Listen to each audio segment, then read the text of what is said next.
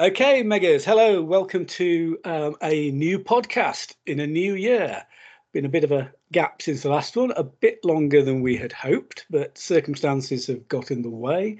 Uh, but here we are, beginning of February, we're recording again. So, uh, this episode, we're going to cover the recent ice and fire competition that Ray Duggins most capably organised at Battlefield Hobbies. Um, so, thank you to Ray for that, and thank you to Battlefield Hobbies for hosting us. Um, tonight, there's myself, there's Richard Jeffrey Cook, and Matt Hayward. So, just the, the usual three. Um, there is a chance Simon Hall will turn up, but he is at the moment very busy, obviously, with a number of projects. But we were hoping he would drop in and give us a bit of an update on what he's doing Megwise, and we might even let him plug some of his other projects as well. Guess some of them are no doubt of interest. Um, has got one little bit of housekeeping on the podcast to do, just to mention to anybody who doesn't know, uh, we've got all the original series of podcasts, the one that Ray set up, the first 10 or so episodes, are, are along with the ones we've been recording more recently, all in one place now. So if you want to go back and rediscover some of the ones we did last year, please feel free. So, um, as I said, we're looking at the ice and fire competition as ever. We've got all the lists that were used up on my blog. Um, if anybody hasn't seen the link so far, we'll be putting it in the notes when this podcast is published, so you'll be able to go and look and see what we're talking about. But otherwise, without further ado, as I always say, we'll move on to the to the meat of this podcast, where we will talk about our armies and our games and and see how we did. Um, I say that from the smug position because, as I'm sure a lot of people know, I did quite well. we'll find out how Matt and Richard did as well. So I believe this will go start off by going through our armies, then move on to the games. And Matt, I think you're going to kick us off with your army. I, I will indeed. Um, I, I, meant to look up how to pronounce this. Uh, as far as I'm aware, it's Yosun Korean, but I, am open to anybody leaping in and telling me how it should be pronounced. Basically, it's the latest Korean in Meg, so it runs from about uh, I think it's 1399 to, to, to the 16th century. Um, I put my list in before I had my first game with the army, and my first game on Saturday morning was my second game ever with the army. So you know that sets sets the scene. It's not my fault, Gov. It was the army.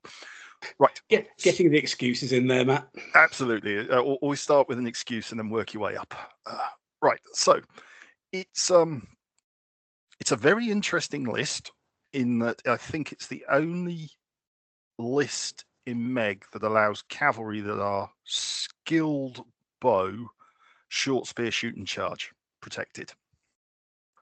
I've not come across any other list that had it. I had a search and I couldn't find any. So, so my list is four competent professional generals. Uh, its terrain is standard coastal and mountains. I took a poor unfortified camp. Um, it breaks on six tugs. It's PBS of seven, scouting of four. So, I first two units are standard Lancer cavalry, and they are drilled loose, average protected, charging Lancer, melee expert, two blocks of four. Then my my my traditional um, cavalry delaying unit, if you wish to call it, from all of my armies. It's basic cavalry using bows, it's called, and it's cavalry formed flexible, average protected, unskilled bow, short spear, block of four. Basically, they go off and slow people down. They die, whatever. Uh, then we get into the um, the good stuff, and it's best cavalry using bow. Two units of formed, flexible, average protected, skilled bow, short spear, shoot and charge. Two blocks of six, so total twelve bases. Then we have the Guard Archers. Now, this is another fairly unique unit. It's infantry drilled loose, superior, protected, skilled bow, block of eight. Again, not a combination you usually see, the combination of superior and skilled bow. Uh, we then have a spearman, for want of a better word, unit, the tug, which is infantry drilled loose, average protected, polearm, block of six. Uh, then we get into the infantry. Now, the infantry are a bit like um, the Imperial Roman legions with their bolt shooters. They can have attached artillery. Now, The artillery is basically rocket propelled arrows fired off in big blocks from one opponent described them as prams and another opponent described them as pianos. So it's the pram wielding pianists basically. Uh, uh, but the interesting thing is they count as guns. They're light artillery and they count as guns. So it's a cab test if you charge them you know, range of eight base widths so on. Um, you can have one per unit. So what i ended up with was four missile based infantry blocks of six, each one having an artillery piece attached, which can either be archer or crossbow. So two blocks of archers, so they are drilled loose infantry, average protected, experienced bow, combat shy. Five of those and an artillery piece. So there's two blocks of six. And then the crossbowmen are identical, but obviously I've got crossbows, two blocks of six the only thing with the list is they have to be combat shy, which is unfortunate because if they weren't, I think they'd be really quite tasty. So, so that's eleven tugs. So that's that's that's the bulk of the army. You then have three blocks of skirmishers, which are skirmishing archers, which are infantry skirmishers, average unprotected, experienced bow, combat shy, block of six. Two blocks of handgunners, which are infantry skirmished, poor unprotected, experienced firearm, two blocks of six and that gives you a round total of 14 so it's five on a deployment and allows you to put plenty of stuff down without giving away where you want to put the good stuff so um, that was basically uh, basically the army list um, after my first test game i already knew i was in for a struggle which i'm happy to talk about later but um, there you go that's the army mm. different Yes, held up really well. Actually, I, I am surprised at how well it performed, considering my specialist limitations. But anyway. Yeah, we'll we'll talk about the game we had in the second round later later on, um, but uh, I'll I'll describe my army first, and and then we can come on to the game. So my army was Tang China Northern, um, so roughly about 650 uh, CE. So um, China at its sort of height of its expansion, really. Um, and I took um, uh, basically two competent professional and one mediocre professional generals, and then a competent ally, the ally being pre-dynastic Khitan, um, had a poor unfortified camp, uh, seven PBS and four scouting, so quite respectable. Um, I had 11 tugs and one sug. Um, the main units were first off the Wuxi cavalry. I don't know whether that's the correct pronunciation, but it's something like that. Form loose, average protected, experienced bow, charging lancer, melee expert. Um, and that gives a flavour of the army. The um, next couple of units of cavalry, form loose, average protected, experienced bow, short spear, melee expert. Uh, followed by four units of mixed uh, uh, Bubing. They are Bubing spearmen and Bubing archers. Um, these so the units are of six, three of each. Um, the spearmen forming the front ranks are form flexible, average protected, experienced bow, short spear, melee expert. And the rear ranks of the archers are just form loose, average protected, experienced bow. Um, so what you've got there is a uh, archer unit with a pretty tough um, front line. And you have to distinguish the figures front rank from rear rank, obviously, in that situation. Um, along with those four infantry units, I had a unit of guard spearmen. Um, these are quite tough. They're drilled, flexible, superior protected, experienced bow short spear melee expert. Uh, and in this case, all six of them are short spear melee expert. Um, that's that's the main Chinese forces, along with a sug of nomadic light cavalry, who are skirmish average, unprotected, experienced bow Cantabrian combat shy. And then the ally consists of three units. Um, the heavy cavalry, Khitan heavy cavalry or form loose average protected experienced bow short spear. That was just a unit of four. Um, and then I had two units of form flexible average unprotected bow combat shy. One of them is a six of experience, the other is six skilled bow. Um, what you'll notice is that everybody in the army carries a, a bow. Um, and uh, they're all experienced apart from the skilled bow and the light cavalry who are Cantabrians. So you've got a large amount of shooting power with this army. Um, uh, and yeah, that that was my choice. I had used it quite successfully in practice games before coming to the competition, so I I was reasonably hopeful. I think it's a nice army, Richard. Um, we thought we maybe come back and just have a quick chat about what we each think about our armies. There's just one question on the Tang one. I've always thought it looked quite a nice army, but I can't remember people using it very often. Any thoughts why? Uh, not really. I've I've used it once before, um, and did reasonably well with it. Um, um, I, yeah, I, I can't see any reason not to use it. I've ordered the lead for it. after playing Richard. Was was this after playing me? Yes, after playing you because I really liked it. I, I thought it was a really interesting combination of troops. There you are. Yeah. Well, actually, I think yours is as well, Matt. You know, actually, just while we're on that, um, yeah, you said you said about you can't think of it. You know, the the, cat, the shooting cavalry was shoot and charge.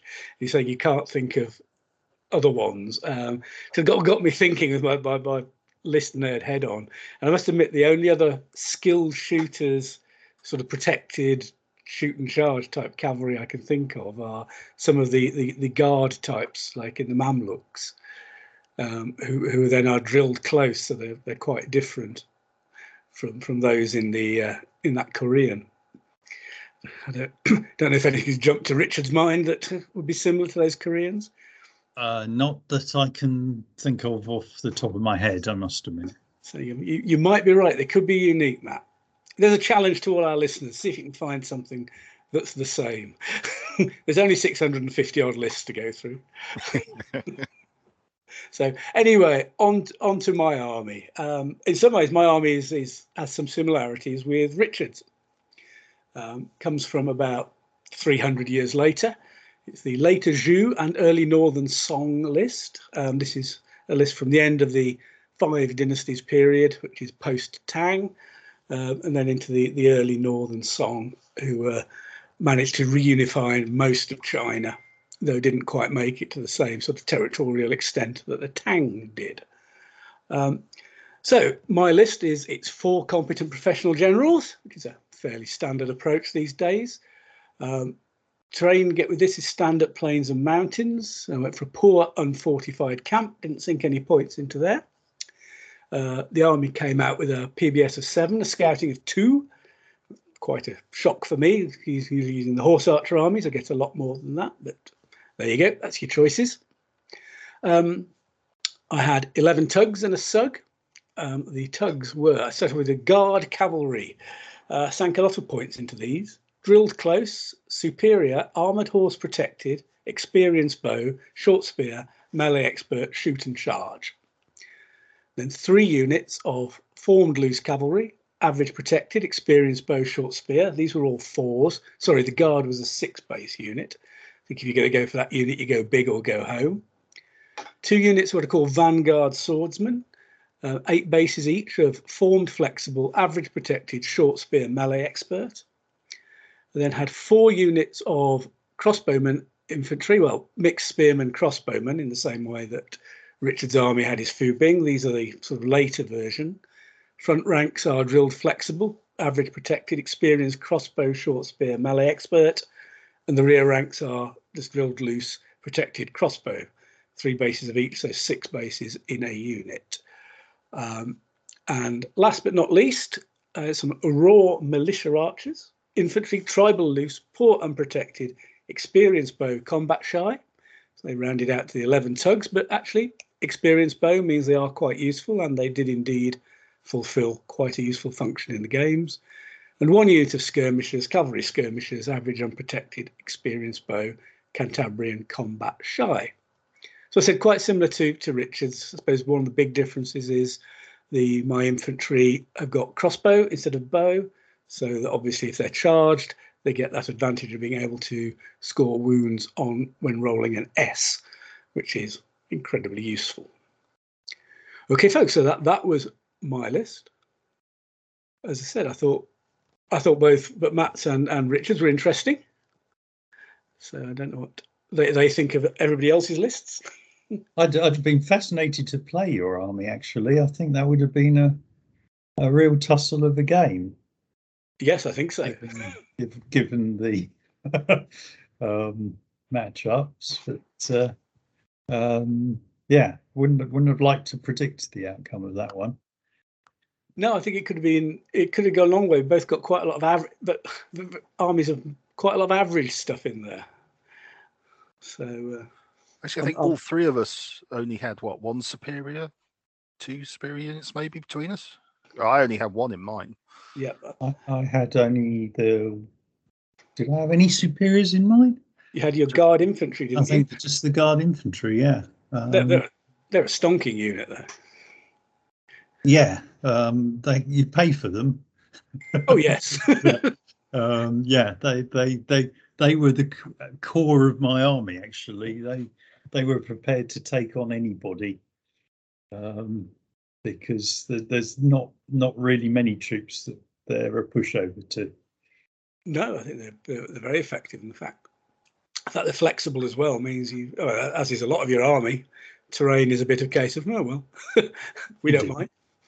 Yeah, I was not really fussed to terrain at all. Yeah. I just want to ask Matt. You know, with all, all that infantry, as you say, is combat shy. How, how much of a holding you back was that, if at all? If at all. Um, on, on retrospect from the game, I would say I probably only needed three units. Four never got into the line. Basically, there was always three that were effective, and one that was always just just hanging around at the back and never got into the in, into the fight. Um, honestly, the combat shy made no difference whatsoever. That the artillery gave some people pause, and the cab test and being charged gave them another pause. And I have to say, in two of my games, I was very aggressive with the infantry, and they actually did what they were supposed to do. Um, don't think I lost an infantry tug in the entire weekend. Oh right. Might have lost one, like the, lost the skirmishers, but you know that's what they're paid for. Yeah. But um, Well, I, Um, I never got I never got into your infantry. Certainly, no, um, okay. but yeah, no, they, I I rate them, um, but there were handicaps from my generalship rather than anything else. To be perfectly honest, um, I suppose uh, my my my usual question for rating these things is: Would you use it again? uh, yes, I, I've slightly redesigned it, and I definitely it will be hitting the table again. Um, assuming I can find space amongst the other two people who have already emailed me for my list and said I'm buying the figures. Really? Whose figures did you use for it? Essex. Oh, oh, they've got a range for it, haven't they? They- They've got a, a dedicated. It's technically in their Renaissance range, but I think if you pan the list to around the 1500s, you'd probably get away with it. Um, uh, they're pretty nice. As, as if you're going to meet a medieval kick, Korean expert who's going to be able to tell the difference. This is very true. Yes, and, and I have to say, Nick provided me with a link for the flags, which was um, excellent. They were really good flags, and uh, so it really added to the army. So I was really pleased with that. It, uh, and uh, yeah, I thought it looked really nice, as, as your armies usually do. So, and Richard, will you use the Tang again? Uh, I certainly uh, hope to be using the Tang in competitions later this year. It's eligible for a few of them, so watch out, world. yeah, well, as, I- as it's, uh, it's definitely not. I, I, I would be mo- and I would be most open to using my uh, early Northern song again. Um, I, I, I certainly performed better than I thought I would, and I thoroughly enjoyed it. Not just because of doing well, I thoroughly enjoyed the difference from playing an army with quite a lot of infantry. Anyway, enough of that. Talking of games, Matt, do you want to give us a, a, a rundown of your games? And and already realised that you and Richard played, so I'll, I'll let you deal with that however it works best for both of you. Indeed. Right. Um, first game of the, the Saturday was um, Paul Stovall with um, Abyssinian, which is um, eh, as I knew the draw earlier on, I'd, I'd, had a look through the army list, and it, it was it was a really interesting mix of um, tribal skilled bow, experienced non uh, formed bow, um, loads of loose order drilled drilled loose um, short spear melee expert um, infantry, and I, guess there'd be a Mogadishu ally, which is basically Mamluks and light horse. As it turns out, that's exactly what he took. Um, so um, I honestly can't remember who attacked or who defended. To be honest, I think I probably attacked, but um, the, the, game plan going in was basically um, defensive line of infantry, cavalry behind it, and then pick my spot and try and knock a hole through it. So we did the terrain. Um, I wanted loads of rough, so obviously I think we ended up with two pieces on the table. Uh, it was billiard table besides that from where we were. Um, but having said that, it was one of those. It was a rough going hill, dead in the centre in my deployment area, and um, Paul put down uh, a vineyard on a hill on my left flank and it had to touch the edge. So uh, it ended up moving back, I think. So it was right at the back. So basically, table cut in half. Um, so I deployed my infantry from my left flank. I put the pole arms as far out to the left as they could go. Um, then there was a crossbow. Uh, then I put the skilled archers behind them, uh, a unit of handgunners, so, and then the four blocks of um, uh, pianist wielding um, infantry. Um, I'd be careful how I say that, and. Uh, but uh, uh, but they they ran all the way to the um, to the rough going hill. Um, one unit was in fact deployed on the rough going hill, which um, with the artillery rules for integrated into infantry makes it slightly um, static in that you could only move them one base width. They move as battle wagons, effectively battle wagon speed. So obviously in rough going, a battle wagon only moves one. Uh, but the idea was they would just stand on the hill and basically allow the line to swivel, you know, clockwise across to his vineyard. Um, all the cavalry obviously went went went behind the, um, infantry line. Um, the handgunners were interspersed with the um, lancers behind them, basically. So the lancers could just pootle through the handgunners. Uh, that that was the, the theoretical deployment I had in my mind when I put the army together. Was basically the lancers sit behind the handgunners. So if you rush infantry towards my combat shy archers, the lancers can come out and either countercharge or intercept charge. Um, that that was, and it seemed to work well. It pause for thought, shall we say, for some people. Uh, so the game kicks off. Um, I'm quite aggressive with the infantry from the left flank forward. As I say, I'm, I'm aiming to clockwise wheel into the center of the table up to his vineyard, and then pick my point where I want to throw the cavalry in. Um, uh, Paul, Paul, Paul responded in a similar fashion. He sent all his cavalry, it's three units of light horse, I think it was, uh, a unit of average formed loose, and his superior Mamluk experienced bow uh, towards my rough going hill with the aim of looping round the rough going hill into my camp and into the back of my line. Um, and that's pretty much how it played out. That's exactly what, what happened. My infantry pushed forward.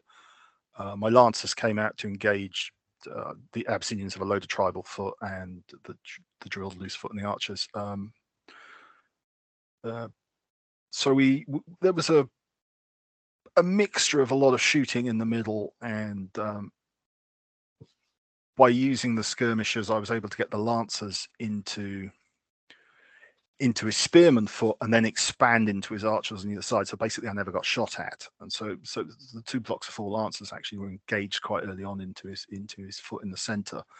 Um, that was working. Uh, I made a classic mistake where you know you, you, put an army on the table and you haven't actually read all your factors. So my polearm infantry rushed towards his vineyard in a single rank. Uh, considering they were faced off against other infantry, which was spear uh, melee expert, that was a slight mistake. Um, as as I promptly got into combat and realised that in melee I have to be in two ranks to, to count the pole arm. So um, well, against infantry you do, yeah. yeah against infantry exactly. Um, so that that that became um, uh, a damage limitation exercise there, and then the skilled bow never really got into the fight because I just held them well back. As soon as I realised I'd made the mistake, I, I, didn't want anybody anywhere near those pole arms when they eventually went. Um, oddly, the handgunners that had gone up with them survived an enormous amount of shooting and slowed down a couple of his charges. And you know, stunning job for poor unprotected handgunners. It was brilliant. But um, I don't think Paul thought quite that way. Uh, sorry. And um, so I was making inroads into his infantry. Uh, he swept round the rough going hill towards my camp. I'd sent um, my delaying unit of four experienced bow into the onto the rough going hill, in fact, to um, threaten his um, his advance, whilst um, my skilled bow cavalry were forming a line ready for him to come round Um, interesting that that's one of the limitations of this army. I really should have it, it's four competent generals, so a total of 12 cards. I really should have gone with a talented general and a mediocre general. Still kept the 12 cards, but what I found was every game I played, I needed somebody who started with four cards. Not the not the army commander, but any of the sub generals start with four cards, and then I can give him a fifth because I found with three cards with the plus one from the general because he wasn't floating, uh, army card. I never quite had enough cards to respond quite as quickly as I wanted to to some situations, and it, it caused quite a lot of snarl ups. Um, so I didn't react fast enough to a few of the situations. Anyway, the the the, the end result was. Um, because we got into shooting and combat quite early, it took a lot of time to resolve, and um, we never finished the game. The end result, the end result, as is always the way. I, I it was looking at a, something like a 10-6 to me up until the point I made a slight miscalculation with where I placed unit of cavalry, so he got into my camp. you know, it's always the way. He managed to get two bases of his, uh, well, a, a, column of six of his average forms loose straight into the side of the camp uh, because my intercept, the unit I'd left ready to intercept charge, was just too far away because it was partially in the rough going. Anyway, the, the end result of that was he hit the camp, destroyed the camp. The combat tests from that managed to cascade break three of my tugs because one broke and then the other one was feeling slightly dodgy took a skull then a wound then broke and then the next one it, it, it cascaded through. So in the end it was 10 12 to a pull thoroughly excellent game. Um, it, it, worked as i expected it to work. As i say made made two errors that cost me which was the pole arms which died in fairly short order and and not quite covering the camp properly. So it was so-so. Um, as I say, really good game. Uh, gave me ten points, which I was not unashamed for, and um, that set me up for uh, Richard on Saturday afternoon.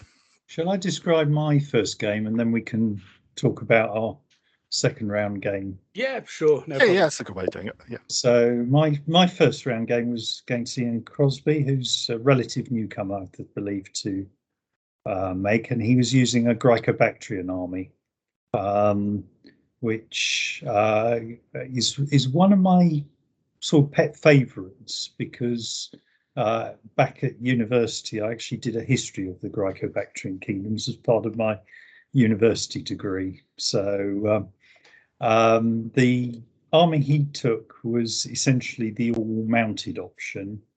Um, so he actually had nine units of cavalry and three skirmishing units of cavalry along with that. Um, a mix of um, the guard cavalry who are Greek superior protected charging lancer, uh, Iranian line cavalry who are um, charging were charging lancer melee expert average, uh, cataphracts, um, and some Saka horse archers who are the flexible, average, unprotected, experienced bow.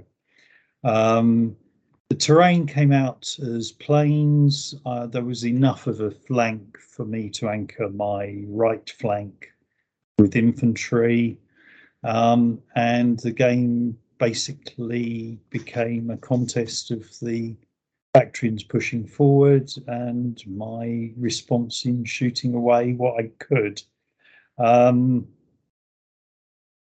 and it was frustration from my perspective was that I came a wound off breaking his army. I got four um, tugs. I needed a fifth, and the fifth was a wound off breaking when time was called.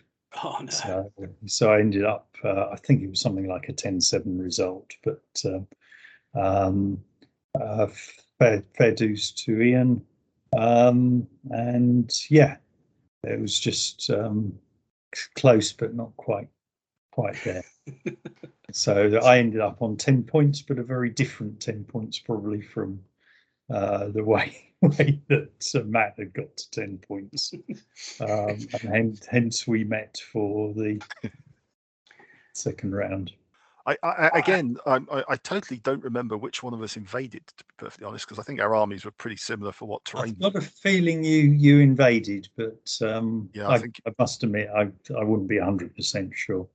It probably sounds like me. To me. I, I seem to remember you you certainly pushed your sacrificial cavalry up um, very quickly against my Khitan, who I deployed on the my Ah, yes, right and your left. indeed. Yes, you're quite right. Yes, I did invade. So we ended up with a secure, rough-going flank, from what I can remember. Uh, not a lot of terrain anywhere else. I think you may have had a a vineyard or a rough-going hill on on your back edge, but I think Nothing that affected the Yeah. subsequent battle, certainly. Indeed. So um, my my my battle plan, such as it was, was I deployed the um,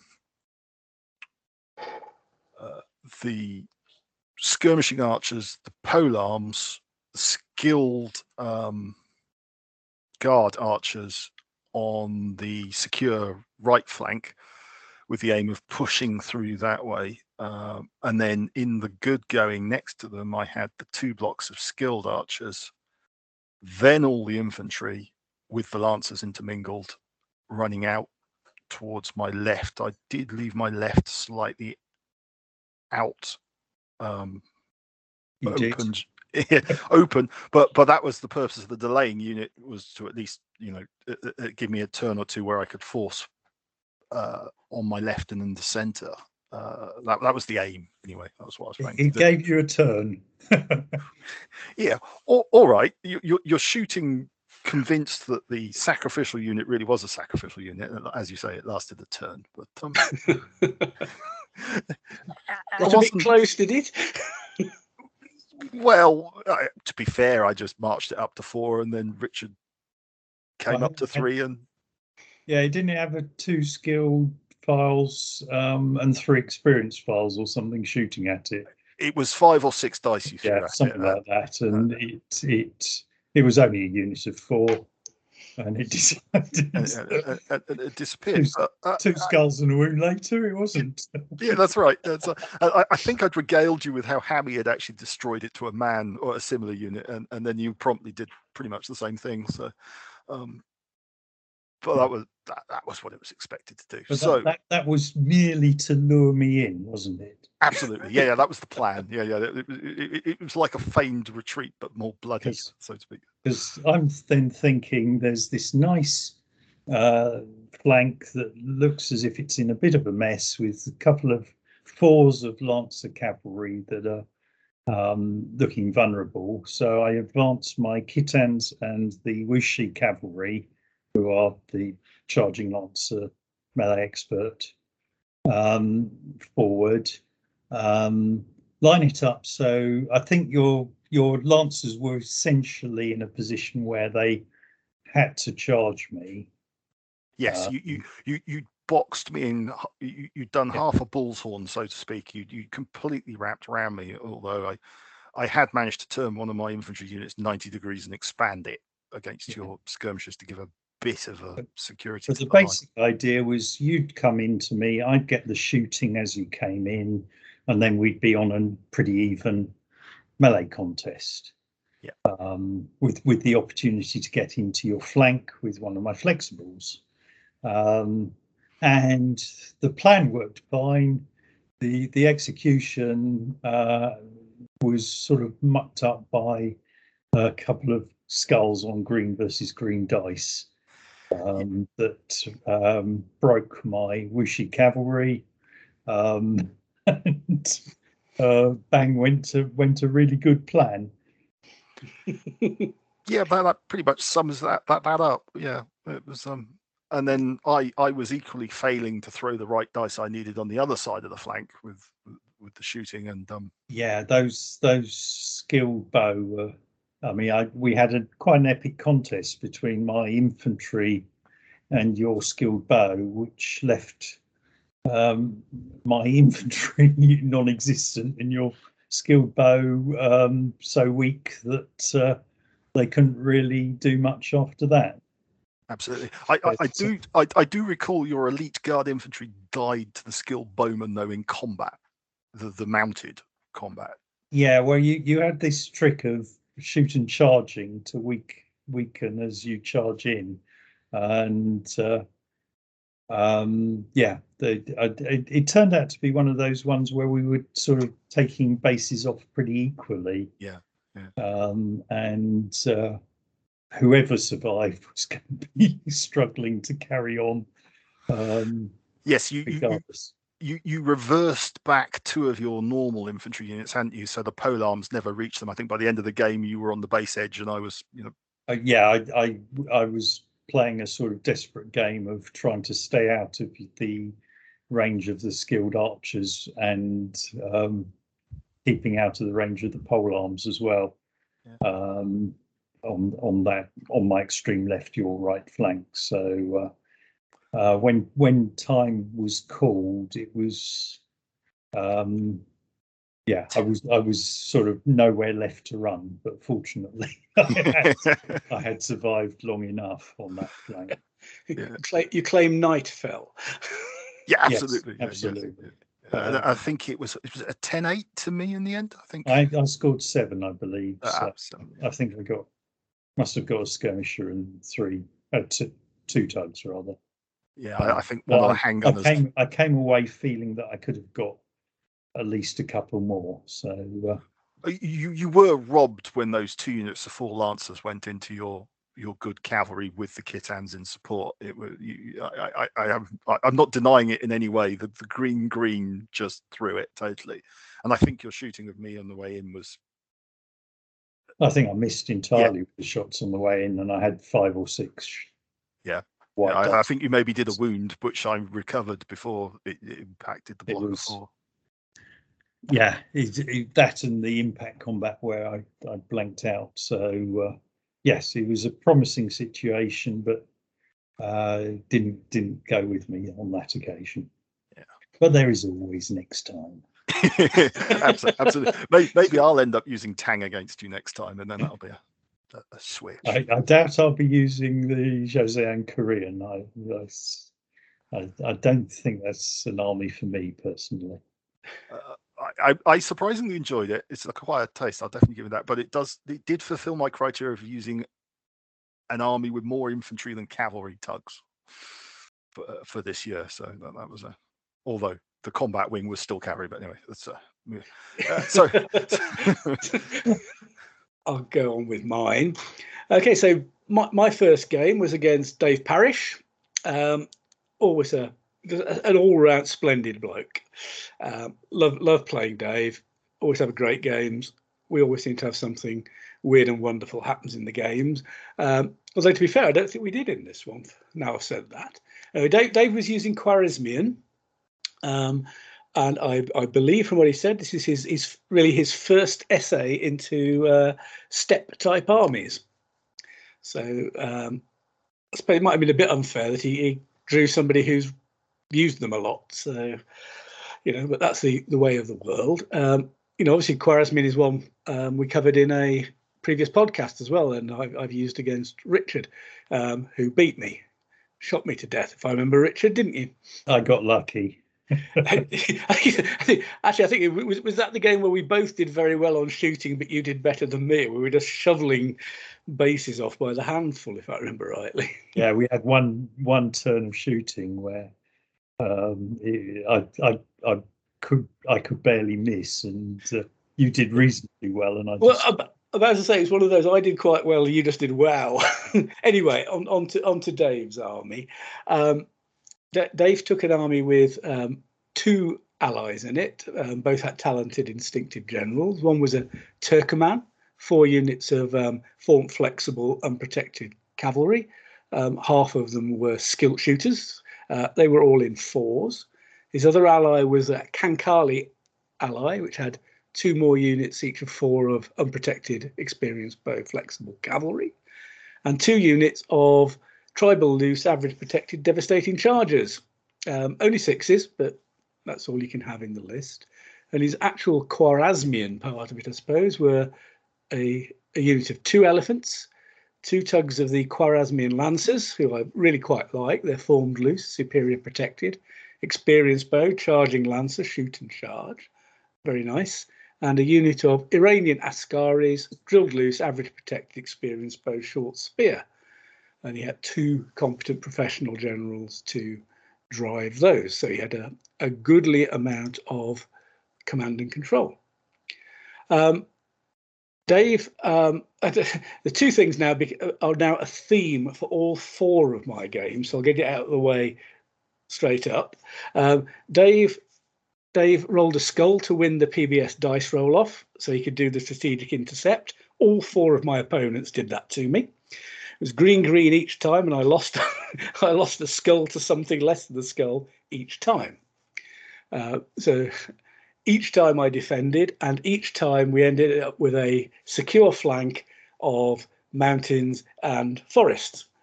So we ended up with the compulsory big piece of terrain, two pieces of terrain, in this case on my left flank. Actually, it was always my left flank as well, uh, because of the table I was playing on.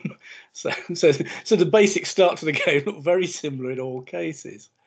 Um, against Dave, I then had a couple of vineyards in the central sector towards the back of the table, and there was a village on Dave's side. But otherwise, it was free, uh, free, nice open terrain. Um, vineyards will become a bit of a theme in this as well. Um, Dave out scouted me by a bit, um, and I deployed my army um, basically between the big hill on my left and vineyard on my right, uh, putting infantry in the vineyards, mainly shooters, to exploit the, the lovely thing from vineyards where you count as in cover, but you can shoot out and you don't get penalized, um, which is, is, is, very nice. Um, and the my, my cavalry uh, base, the guard were in the front line and the rest of the cavalry was more or less in support. Um, Dave deployed with his Turkoman ally on his right, um, his As- Askaris and the Lancers more or less in his centre, and the left were his Kankali troops. The um, devastating charger types were pointing at the vineyard that was on my right. Obviously, he was just going to pile in the dev chargers into whatever he had there. And his left flank was a, the couple of units of the Kankali horse archers to cover the flank. Um, now, obviously, I, am set up in a fairly nice defensive position there, but you know I do have a plan of coming out. Um, Dave pretty much advances straight towards me across the board. Um, I move up to the, as, as, far as as far as I can go while staying in the terrain to see how things develop, to see whether Dave will push on and and come into shooting range. Basically, um, he did on the left. His his devastating charges definitely had one one aim in mind to go and devastatingly charge my crossbowmen who were in the in the vineyard. Um, on his right, he pushed the Turkmen up cautiously. I mean, he's he's you know he's well aware that they were unprotected, and I did have some shooters up there, though not many. Um, and the sentry sort of slowly advanced the cavalry. Um, he did keep his elephants in reserve, being a two base unit. I think he thought they were potentially vulnerable, and given the amount of shooting I have, oh, I think he was right. I think if they'd been anywhere near the front, I would have gone, oh, look, there's a an easy target. I'll I'll take I'll just sh- shoot them with a numerous crossbows, and hopefully they'll evaporate really quickly. Um, David was was hindered on his left with his Kankali troops by some fairly rubbish cards for a, a fair chunk of the game. Um, and I, I, got to shoot with my crossbowmen from the vineyards um, at his oncoming devastating charge infantry, uh, which both slowed them up and one unit knocked some bases off. Um, they did they did eventually charge in, um, both charged together, and one of them charged into a unit of my crossbowmen and pretty much ran straight over the top of them. but his other unit um, was first slowed so they didn't make contact and then basically shot to death. Um, because of these, I think the mixed results on that flank, Dave pushed his cavalry forward towards my infantry and cavalry in the centre, and was, was tempted to bring his his Turkomen a bit closer to try and get these skilled shooters into into the game. Um, unfortunately, this this meant I could then engineer my shooting on that flank to be shooting at him whilst not being shot at myself, because obviously foot shooters have longer range than mounted shooters. And Dave's uh, Turkomen in fours were in um, loose formation, so I was getting the colour upgrade for shooting at unprotected cavalry.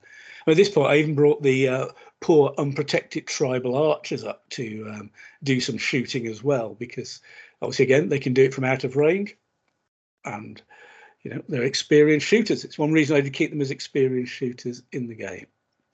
So, and that actually went fairly badly for Dave. The, the more the militia archers were more or less responsible for shooting two of his Turkmen units to death on their own, with just a little bit of help from other troops. So they they they well and truly earned earned their pay that day. If we pay if we pay the militia, that is, and were certainly well worth the uh, the value in points. Um, because of what was going on on the flanks, then uh, we ended up with a, a melee combat between the cavalry in the middle. I ended up with my guard cavalry, more or less fighting uh, two both units of his lancers, although I was assisted by one of my vanguard swordsman units. Um, Dave's Dave's lancer charge was, I think Dave would probably call it disappointing. Um, so that was the point he was up, and after that, his the melee combat was even more disappointing, um, as my my guard cavalry seemed to develop a knack for rolling skulls on green dice, which um, and they were joined by the vanguard infantry. Um, and it didn't actually take too long, and I'd broken both units of the Lancers, uh, which I think was pretty damn harsh on Dave and opened a blooming great hole in the middle. Um, so the, the game essentially was wrapped up by taking out the uh, aforementioned devastating charger units and the units of Turkomen who got basically caught by shooting and shot to death, and his Iranian Askaris also um, succumbed to shooting along the way. So, you know, um, I have to say, it's a first time out for Dave with a, a, a steppe cavalry army involving quite a lot of shooting cavalry in fours and unprotected. It's I always say it's a harsh learning experience when you start with these armies um, and facing off against uh, basically a shooting infantry army is probably not going to be your best matchup ever. Um, I said I, I, I, it was a great game against Dave as always. I, I think he enjoyed it. I trust he did, um, and you know, hopefully, I, I hope he sticks with the, uh, the the steppe cavalry armies and gives them a bit more of a go. So that then set me up for a Saturday, a second competition in a row where on Saturday afternoon I played Paul Cummings. Paul had an early Fatimid army, which is which is an army I quite like as well. Um, although it's a desperately frustrating list. It's one of those you, I know there's a good list in there somewhere, but I can never quite get it on paper armies.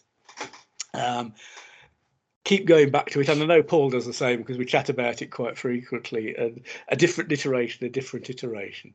Anyway, this version he had four competent professional generals, uh, two units of the long spear lancer cavalry in sixes, two units of Mamluks, um, superior protected, experienced bow short spear in fours, a unit of skilled bow Turkomens, form flexible, average, unprotected, Uh, two units of the Abid infantry, comprising of six bases of short spear melee expert and two bases of two-handed cut and crush. Um, it's a, a mixed unit. Um, the unit of Sarirea, who are a unit of eight long spear. Now they're all, along with the Abid, they're all close formation. Um, a unit of Daylami, drill flexible, average protected, devastating charger, melee expert, eight bases of those. Um, that's one of those, why wouldn't you have it in the army units when you look at the list? Um, it had two units of Berber light horse, skirmishing javelin, and one unit of Berber javelinmen, skirmisher infantry. So you had nine tugs and three sugs. So, um, as I've already said, the terrain basically fell very similar to the game against Dave. We had the secure flank on my left.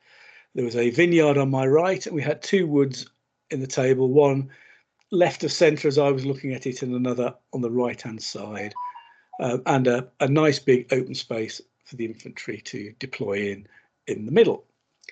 Um, Paul deployed with cavalry on both wings. His right wing was quite strong with the Mamluks, sorry, the yeah Mamluks and a unit of the long spear cavalry. On the left, he had another unit of long spear cavalry, the Turkmen, and the skirmishing light horse. And his centre was made up of all the Abid and the Sararia, and the Daylami, unsurprisingly, were pointing directly at the small wood that was to my left centre. Um, I somewhat mirrored this. Um, I had some cavalry on my left, along with a unit of vanguard swordsmen who were going to try and contain his Paul's right wing and the Daylami.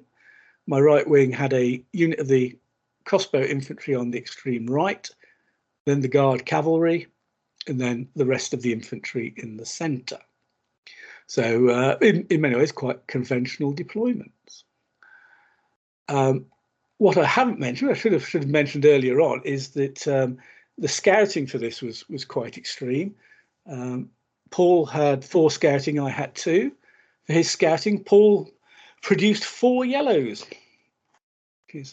So I'm, i was fully expecting to be quite heavily outscouted till I most outrageously drew two reds. So we ended up with no nobody outscouted, although as defender I deployed first. So that was quite a quite a a wow moment in a way. I've been wondering how how much of my army am I going to have to deploy? Oh, just a third apparently. so that worked well enough for me. Okay, the, the game involved basically um, the infantry centres moved towards each other, unsurprisingly. Um, initially, Paul withdrew his cavalry on his right, and he was trying to tempt me to overcommit my right, my left wing cavalry, um, as, as, his cavalry would were more numerous and had a qualitative advantage because of the Mamluks. Um, I almost took the bait and then stopped myself at the last minute and didn't push too far forward. Um, on my right, he advanced his cavalry there, and I advanced the guard cavalry and my right hand unit of crossbowmen. I was aiming to get the crossbowmen shooting at the Turkmen cavalry, so unprotected cavalry again. But um, I, I, know Paul's been burned by that one before and quite wisely kept them in skirmish formation so that um, if we did exchange shots, he would be shooting on greens and I would be shooting on whites, although I would have more um, shooting. Uh, my plan between the infantry was I've got crossbowmen, he's got no shooters, so I was going to advance to shooting range and then basically force him to keep advancing uh, because I can cause damage at range and he can't, and I would fall back in front of him in what I'd like to I like to think is the approved manner to get as many shots in to weaken him before we got to combat. And that's more or less how it how it panned out in, in the centre. Um, on the right, I had a bit of a rush of blood after a couple of moves, and with the success my guard cavalry had had against Dave, I'd obviously got into into my head that they were a bit invulnerable and could go and fight anything. And I, I, I charged them at a unit of Paul's long spear cavalry, and completely missed the fact that Paul would just be able to intercept them with the long spear infantry. Now, obviously, that means I count my short spear and get a plus for fighting infantry who are charging, but they're long spear infantry. and, once they get into melee, I'm really not happy. and and so it panned out. I basically had thrown my guard cavalry away. Um, I did very little damage to them, um, and suddenly I got a bit of a hole on that side of of, of the line, going, ah, that was a mistake, wasn't it? Try not to do that again. Fortunately, my my infantry shooting was quite good, and I was knocking some bases off his Abid, um, so that really was forcing him to come forward to keep pressing forward. If he tried to withdraw, I would really have just been able to keep up with him. So it was push on, push on, push on. And the Daylami were coming through the wood. On the other side of the wood, where I got, he, after pushing my cavalry forward um, and realizing I wasn't going to overcommit them, Paul turned his right wing cavalry round again and started to push me back because he had, had greater numbers. So uh, after that, we we then had what was basically a, an almighty crunch between all the infantry. Um, Paul pushed the Daylami out of the woods straight into the face of my unit of vanguard swordsmen. Uh, but here he made a bit of a mistake because he was moving them straight at me. He moved them in such a way that I ended up with one file of my frontage behind his flank, um, which was a bit unfortunate for Paul. Um, it was a you know just just one of those mistakes you make. So the following move, one of my files charged into his flank, whilst the others were fighting frontally. Um, I'm on a red and a green, and to add insult to injury, I rolled two skulls. so, kaboom! Two bases off. Um, the rest of the infantry fight um, goes goes well for me um, to begin with, although I lose one of the units. Um, and in fact, at this point, we reached the point where I'd lost two units and Paul had lost one. And, and it was all I was I was actually starting to get a bit worried. I think I was uh, unduly worried actually, uh, because then the following move, my especially my vanguard swordsmen who were fighting in the centre, broke two more of his units. Uh, we shot down a, a, a Mamluk unit, and then and then resulting cabs ensured that basically Paul lost four units in very short order. And suddenly, suddenly I'm five, basically five units to two up. Um, and then the game ended because Paul threw, threw some troops in to try and get some points, because at this point it was almost certainly going to go badly for him. I picked up the last point and won 15 4. So I got 15 4 there and a 15 3 there. So max points after day one can't complain with that. Yeah, good opponents as well. So yeah. Yeah, no, two two two great games. You know, I say Paul Paul did make the mistake. He just it was one of those casual moves. You just push the unit forward because we know there's going to be a fight next time, and basically he just went half a base width too far with the army. So, which and if if that hadn't happened, actually, the way the the units were placed, it would have it would have been a lot closer after that, and and Paul might have been able to win it. But that that sort of sealed his his his army. Yeah, it's small small things can get you. They they, they can because because when the when the combat finished against the Daylami, um, I was able to reform my unit, and and the, he'd, he'd been working a unit his second unit of Mamluks to try and charge him in the flank, and then when I reformed, I could reform out of range of his flank charge. but if he'd been able to flank charge me while I was still in combat, that would have really opened up a, a flank for me. So it is small things. Small things can make a big difference. And, and I got away with uh, with thinking my guard cavalry were invulnerable when they quite patently weren't. happens to the best of us and the worst of us. Yeah. At some stage, it happens to all of us. yeah, absolutely. So, okay, so enough, enough of me rabbiting on about those two games. Back to Matt. Excellent. Right. Um, the Sunday. Yes. So Sunday morning, uh, as I say, it was, uh, it was it was Sir Robin and his his later Crusaders. And um, yeah, I, I, I think I had the Sunday morning. Uh, I, I, was going to say I hadn't been drinking, but uh, yeah. anyway, uh, we went for as much terrain on the table as possible, and of course, got none of it. so, so the, the the uh, we we had a river on one flank, and Robin had, I think it was a gentle hill in his his furthest right corner, my left, uh, and that was it basically. And um, I think he even outscouted me, just to add insult to injury, considering it's a Crusader army with no no decent scouting troops. So, so there you go. Anyway, um, I made my first mistake of the game, which basically cost me the game. I went wide, and I don't know why I did it. I, I basically put all the infantry from the river to the center of the table and all my cavalry. So three quarters of the table in a line. The only reserve I had was, ironically, the unit I usually use to slow the enemy down, so the four unit of um, cavalry. And um, Robin mirrored me basically. He put all his infantry out against mine, and then all his uh, cavalry out, out on the flank facing mine. Now, I really like Robin's later Crusader list. He's running um um it's one of the Turk allies. I can't remember which one, but basically it's it's it's three blocks of Mamluk cavalry. So it's it's an Ayyubid Syrian states ally. I knew you'd know. And it, and it, is, and it is a nice list. I do like this list of Robins. Yeah, it, it really, really, really well put together, really well thought out. It, has got to be something Lawrence came together, Sid, and gave to him.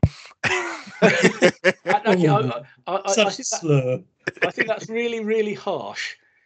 I think I think it was I. I think I suggested it to him actually.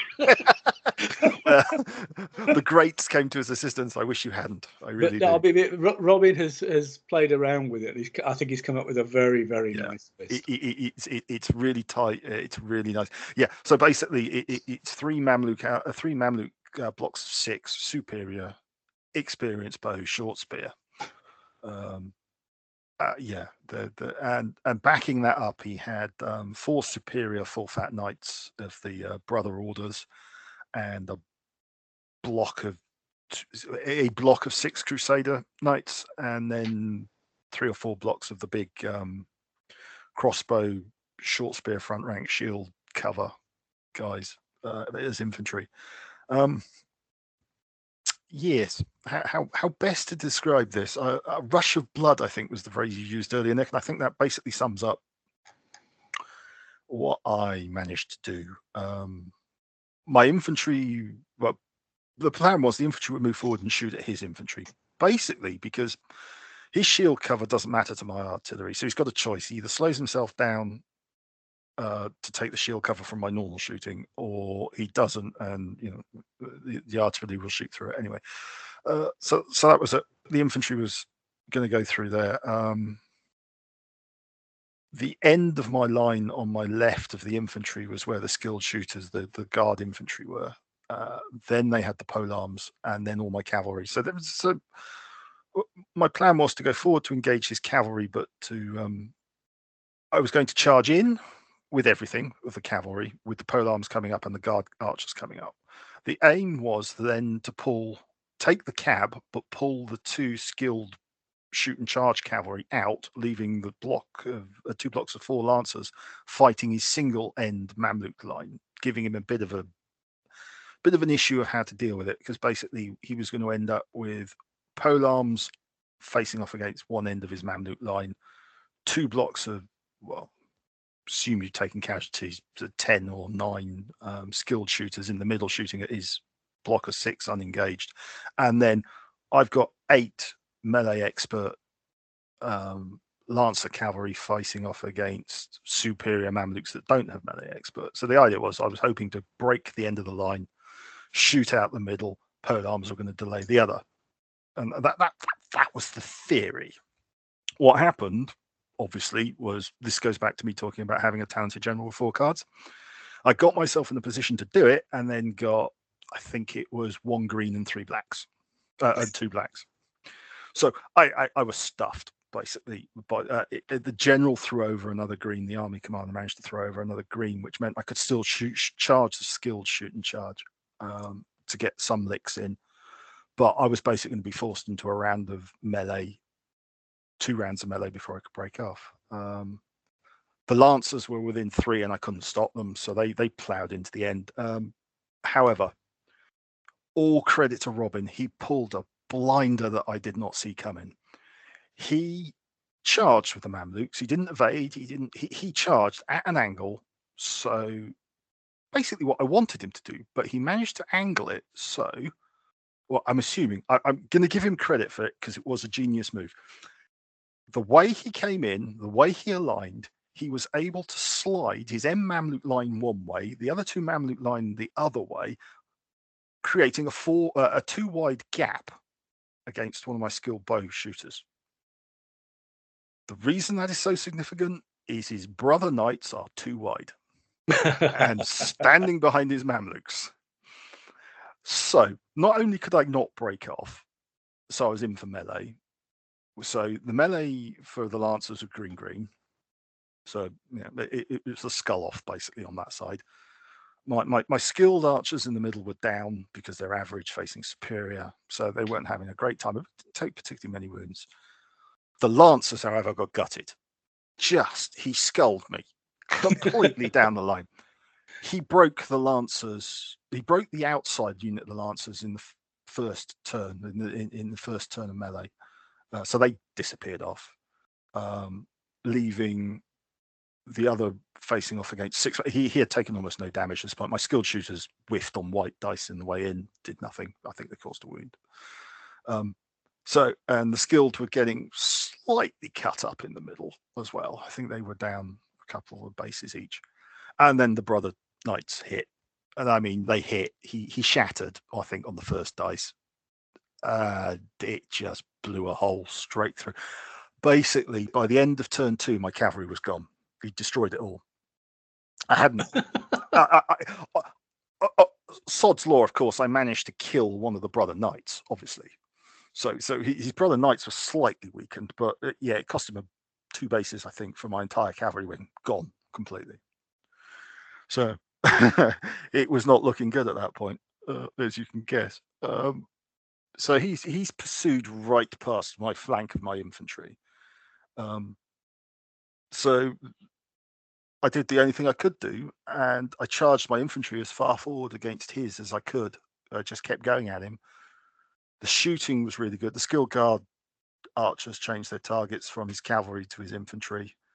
We basically blew his line of infantry away. Um, the, the, the the one unit of reserve, as I said earlier, the, the, the, the my usual delaying unit was now required to delay, but it had to go stand in front of three units of Mamluks and, and the Brother Knights. And, and, and they did their job. They slowed them down long enough for the infantry to do enough damage that I think it ended as a 10 15. I managed to shoot away a lot of his infantry before he um, crumped my flank. But yeah, just I had a plan, but yeah, one of those things. Um, to be honest, my, my, my plan was probably a little bolder than it should have been, um, and the green dice just uh, exacerbated it. But uh, yeah, it was a cracking game though, and it was Robin's usual great painting. Oh, it's lovely, and um, yeah, there you go. so that was game three. But yeah, and know, it's about the dice. It also sounds like Robin. Robin played a really good game. T- totally, he he he saw what I was going to do, and he, and as I say, the, the getting the brother knights in exactly the right position where he could he he got the alignment before I could do the alignment because I think it was it was his command deck. Um, it was brilliant. It, it, I, kudos to him. It was great. If I'd had the cards, I'd have managed to break off and I'd have probably delayed it. I'd have lost, I suspect, eventually, but it wouldn't have been quite so drastic as it was. But yeah, re- really well played by him. Uh, a deserved 15 points. There's a good point there that people don't always pick up on is that if you can initiate a combat in your turn, it is a significant advantage if you're the active player because you've got the choice of files and you've got the potential to align um, and uh, that can, in close situations, that can often be a deciding factor. Totally agree. Um, as I say, didn't see it coming. The way he'd angled his troops, was brilliant. It really was a, a really sweet move, and I'm I'm desperate to try and use it against him at some point just to prove a point. But uh, opponents beware. Yeah, yeah, no, no. It, cracking game. So that that that that that got me another 10 points. So I was so so three tens. So I'd, I'd had three three three bloody um, scores, so to speak. Um, and that set me up for um, Mr. Stead with his um, Qin Chinese uh, on Sunday afternoon. Now, I have to say, my games against Stephen recently have just been brilliant. They, they just played in such good good humor, and um, doesn't matter what we use, uh, they've been fantastic. And this was another great game. Um, from what I can remember, the left flank was secure with woods. Um, there was a vineyard at the back of um, Stephen's deployment zone, but otherwise that was it. Um, no, yeah, there was a there was a I can't remember if it was a mountain or or, or, a vineyard on, on my flank, which was originally Stephen had put it on, but I got the dice and I'd moved it up onto mine. Um, again, I made the same mistake I gave against Robin. I deployed wide because there was no terrain. I just deployed wide. I, I, was having a real moment that Sunday, and I don't know why I did it, but. Uh, reverse of my game against um, Robin, basically. So my infantry ran from the secure flank on the left to the center of the table. Then all my cavalry was out on the right. Uh, and of course, if you if if you know what the Qin Chinese army is, uh, the one Stephen runs is um, it's the conscript spearmen, which are front rank pole arm back two ranks crossbows, and then he has the the combat G. I can't remember what they're called, but but, but basically the pole arm loose order dev chargers. Um, three blocks of those uh, uh, uh as his um, as his punch troops. He doesn't run the chariots. Uh, he runs the crossbow polearm cavalry and three blocks of the Hu um, light horse skirmishers. So, as I say, it was genuinely a complete reverse of the Robin game in my deployment area. Um, I end up with my cavalry facing off against his ally, which is uh, um, a mixture of the close order dev charging, um, uh, sorry, the um, loose order dev charging pole arms, and two blocks of the uh, uh, crossbowman polearm infantry. Uh, his center was where, uh, next to those, he had his light horse and his cavalry then facing off against my infantry is uh, three blocks of his um, crossbowmen, spearmen, and the end of his line is anchored by another one of the um, loose order dev charging polearms. Um, I had put an ambush card in in the for, uh, in the wood on um, on the secure flank um, due to my prevalence for having cavalry in ambush. Stephen was pretty certain I had a unit of Lancer cavalry in there in ambush, so that that delayed him for a while whilst he thought about whether um you know I was genuinely about to do what I usually do. um, so it all kicked off basically. Um, unlike un, unlike in my game with Robin, I was less keen to get involved in a shooting competition with um, his infantry because his weren't um, with the support, sorry, with with the support of the um close uh, with the loose order dev chargers, I really didn't want to get that close. So my infantry was playing a stalling game, basically of um, shooting at long range and hoping I, the cavalry can do the business. My um guard infantry, um my guard archer bows, first turn shot straight up the table, straight towards his Hu light horse. Now, you, you know what's coming. The shooting the following turn, yeah I immediately lose two bases of guards and do no damage back. So he's throwing whites, I'm throwing greens. So, so yeah, that, that's how it goes. Yeah, so so the, the guard infantry were already screwed at that point. They were down to six bases in turn one. Sorry, turn two. Um, I, as I say, because I'd gone wide, I totally misjudged.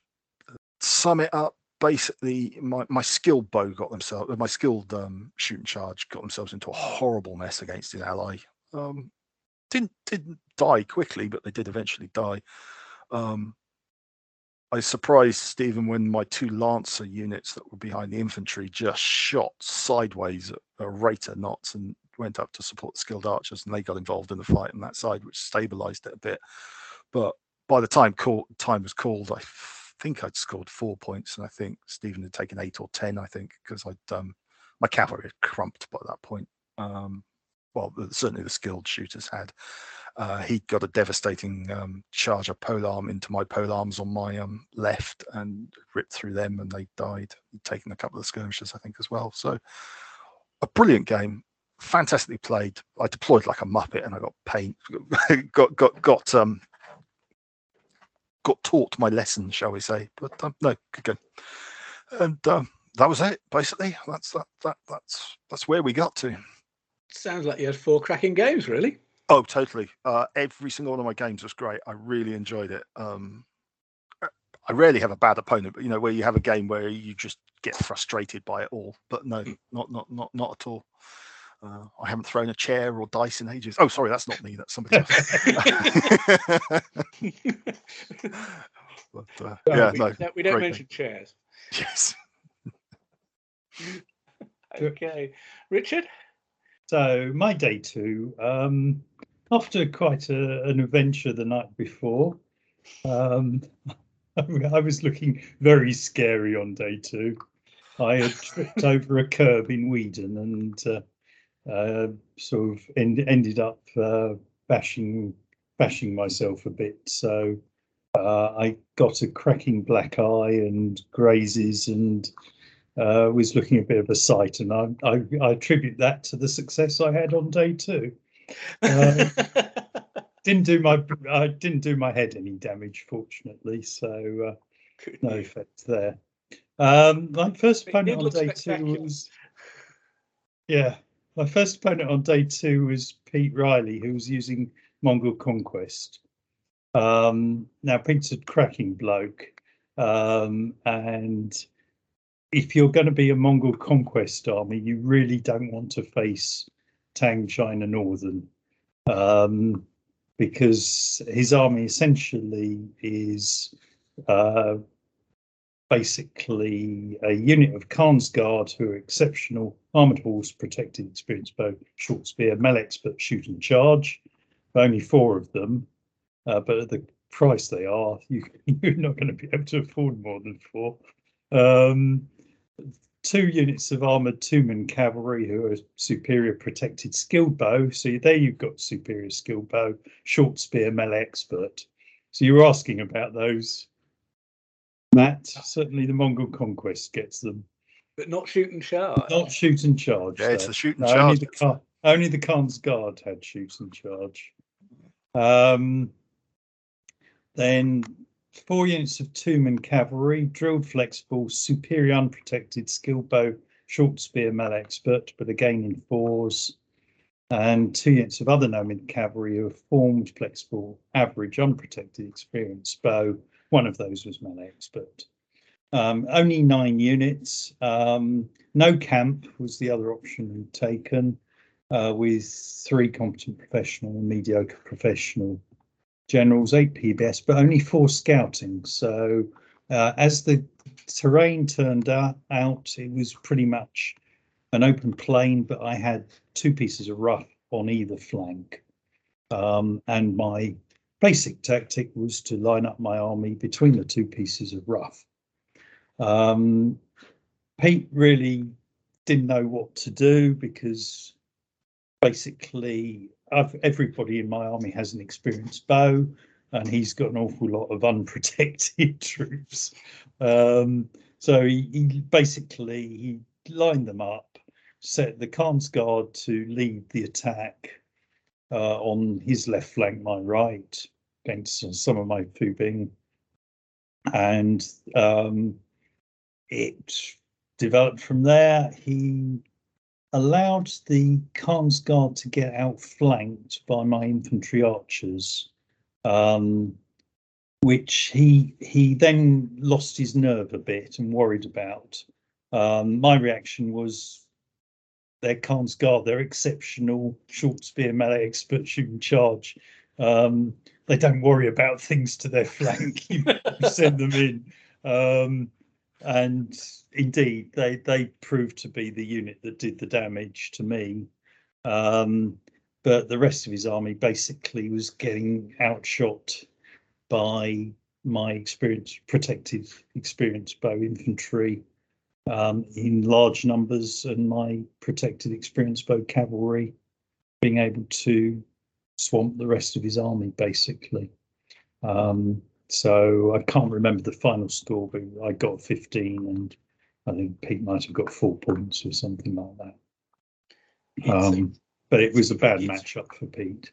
it's a pretty terrible matchup because it's obviously you, you can swap base for base. Um, Yeah, Uh, Well, you can swap base for base and win 15 nil, basically. well, not not quite because of the Khan's guard, but yeah. um, that that yeah. The I mean the the, the fours. The pr- problem he gets is as soon as he loses a base and the cavalry are down to threes, they're struggling to match me in shooting power, and they're. I mean, they, they can run away, but you can only run away for so long, and that doesn't score you points. Yeah. So um, tough matchup. So um, that gave me a final round against uh, Hammy, our hosts for the day, and uh, he to taken a Ghaznavid army. Now, um, the the thing with Ghaznavids is armored elephants. If you're going to go Ghaznavid, you probably want to go armored elephants because, and sure enough, Hammy had done that. Um, so his army was um, it's instinctive commanders, uh, um, competent, talented sub, and two more competent. Um, so he had plenty of cards. He had two units of three armored elephants. So those are the elephants that are fully armored. Uh, he had three units of Ghilman who are superior protected, experienced bow short spear. Uh, he had four units of flexible, uh, un average unprotected, two experienced bow, two skilled bow. Those were sixes. The Ghilmans were in, in fours a unit of Daylami mercenaries, drilled flexible, average protected, dev charger, mal expert, and a unit of poor, unprotected, experienced bow combat shy archers that sat at the rear and did nothing, uh, along with his poor, unfortified camp. Um, the Hammy chose to deploy with um, again the the terrain was pretty open. There was one piece of rough on my left flank, his right flank. Um, and he chose to deploy the elephants next to that rough with the Daylami in the rough. Um, he then deployed his cavalry in the center um, and uh, um, out towards the right. My deployment opposite him was I had some infantry um, in the rough, just the one unit of uh, Bubing. I had the Touge who basically were opposite his elephants I'd had to deploy first. Um, I then had further infantry in the centre and I had the Khitan on my uh, extreme right. Um, the the battle was really made up of two key elements. Um, the first was that I realised that my Khitan were in danger of getting swamped, so I tried to redeploy them closer to my infantry and centre. Uh, in doing so, I Hammy spotted that I had left myself vulnerable and pushed forward rapidly with his cavalry um, to try and take advantage of that. Um, my heroes were the skilled Khitan horse archers who, despite being uh, unprotected, um, they were in skirmish formation. Uh, Hammy shot at them, must have shot at them four or five turns, and I think in the end they'd lost one base. Um, You're so lucky. uh, yeah, um, uh, that um, yeah, I, I I could easily have had that flank crumble uh, and in fact they held up. Um, the other Khitan horse archers were also fairly heroic. They basically were lined up against one of his skilled bow, and they just, just basically each time I pushed forward, Hammy having the extra cards would drop back to increase the range to over one base width. So I was on whites, he was on greens, and they survived long enough to keep pushing him back until they were behind his uh, Ghilman in the centre. I charged the Ghilman with my Wuxi cavalry, they're the charging lancer ones, and uh, was basically able to break those and um, the the horse archers behind suffered as well. Meanwhile, the critical thing for the battle was the elephants on the other flank. He, having deployed his elephants opposite my Turkish cavalry, he decided there was nothing for it but to advance and try and make most of the opportunity supported by the Daylami. Um, in doing so, however, a gap appeared between that and the rest of his cavalry. And I pushed a, the arch, Fubing archers and the guard spearmen through that gap and basically exposed the flank of his elephants. Um, left with a choice of either ignoring the threat to his flank and carrying on or turning, he decided to turn one of the elephants to um, take on my the archers who had threatened his flank. Personally, I think that was the wrong decision, but you can argue it either way. Um, the net effect was in doing so, he basically allowed my Touge to uh, um, gang up against his remaining elephant unit. The the Fubing took on the armored elephants, and it was always going to be quite a close run thing. In the end, I survived and he broke by one wound.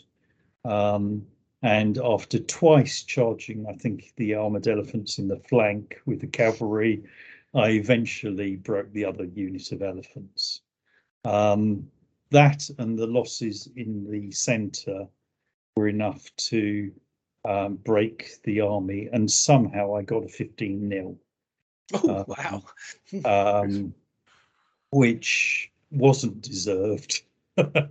um, but uh, yeah, it, it sort of capped off the end of end of a rather successful Sunday um, for me. So, uh, but uh, elephants, I you can't afford to expose the flank of elephants. Um, uh, they it doesn't matter that they're fully armored and they they're good. Um, they they once you start exposing getting the overlaps and on the flanks of elephants, uh, their days are numbered. Um, and uh, yeah, it was that pushing. I it was because I had the uh, I was the active player and I was able to push through that gap that had developed between these elephants and cavalry. Um, that that was that was what won the game. What did you think of Hammy's army? Because I remember when I list checked it because it's it's one of those sort of armies I like that style of. Um, but I thought it was a bit something and nothing. wasn't quite one thing or the other. Yeah, um, I couldn't quite see. I'm not a fan of trying to use elephants with essentially shooty cavalry. He only had so I mean, he's got the two elephants and the Daylami, and the rest is the sort of shooty cavalry. Mm-hmm.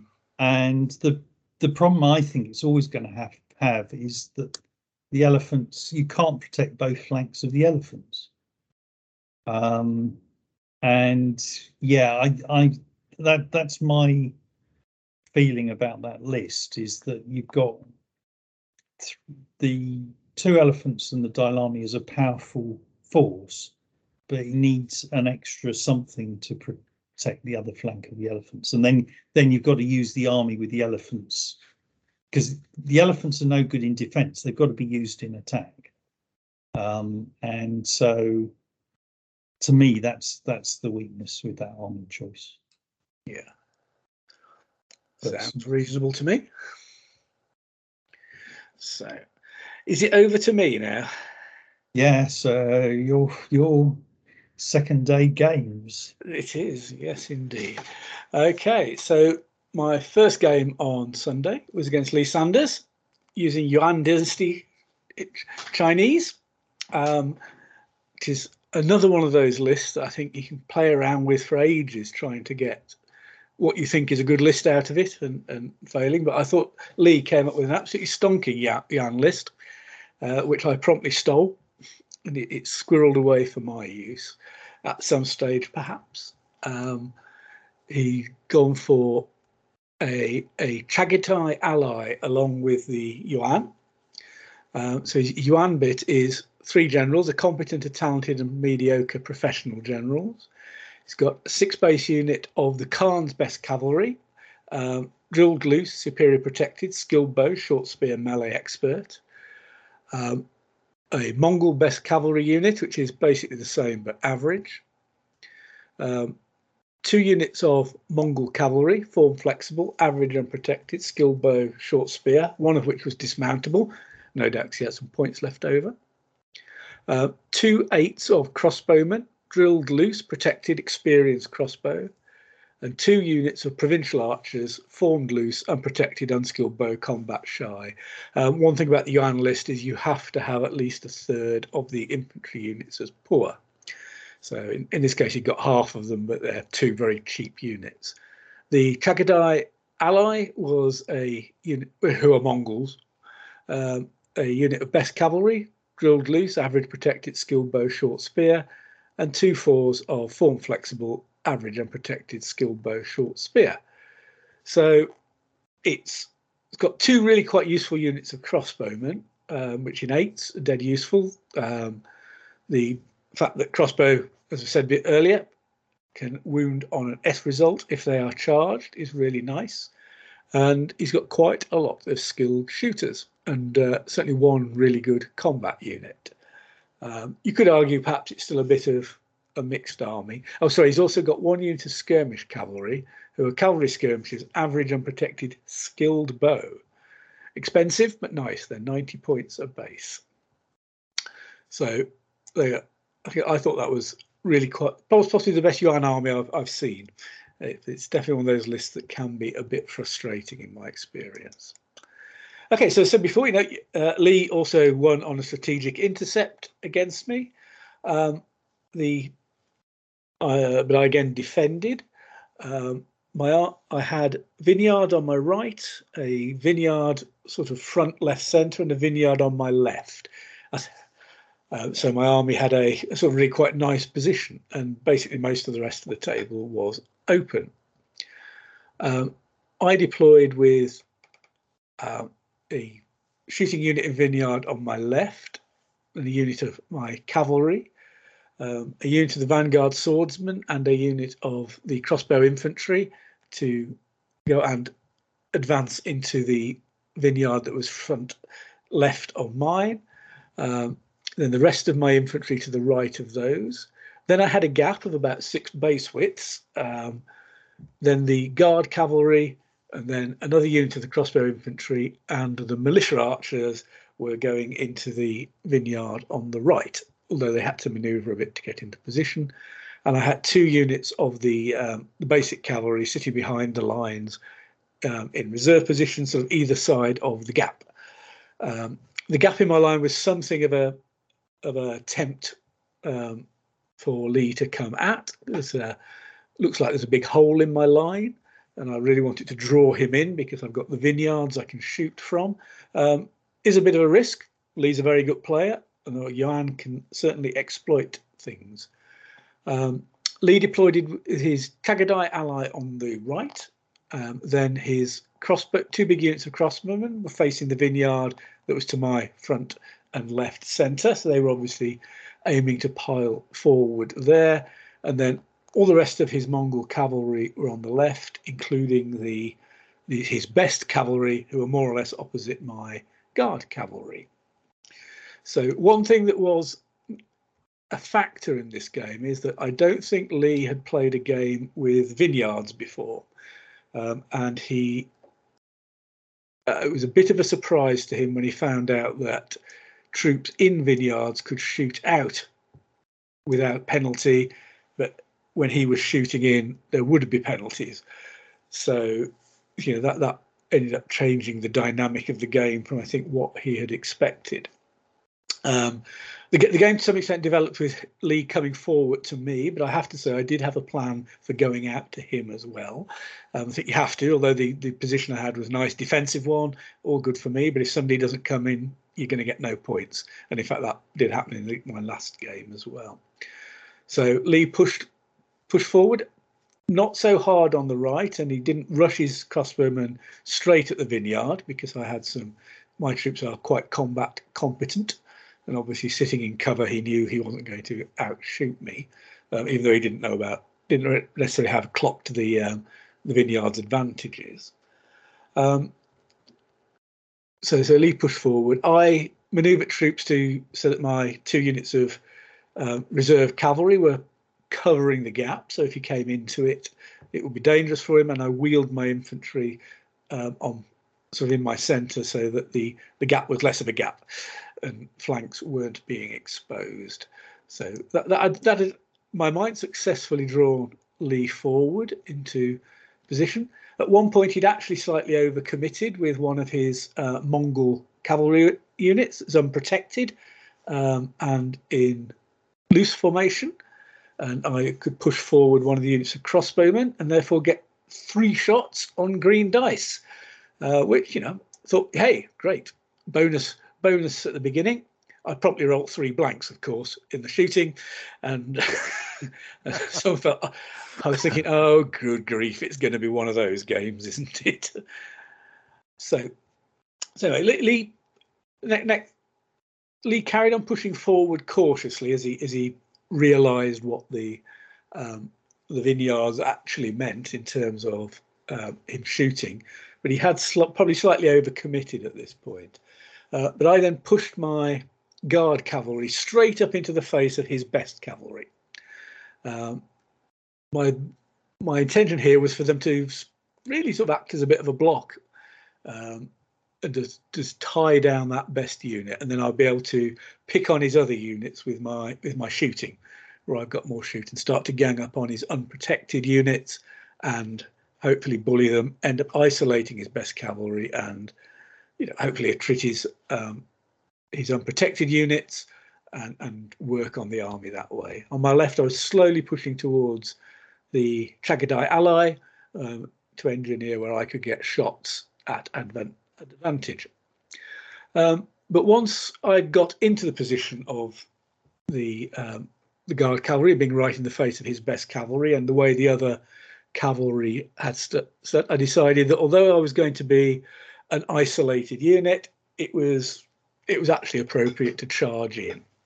Uh, the shoot and charge gives me a slight advantage, hopefully, and after that, it's all it's all fairly even. But as I said, by, by, sort of pinning his line in place, hopefully I can work on with the shooting.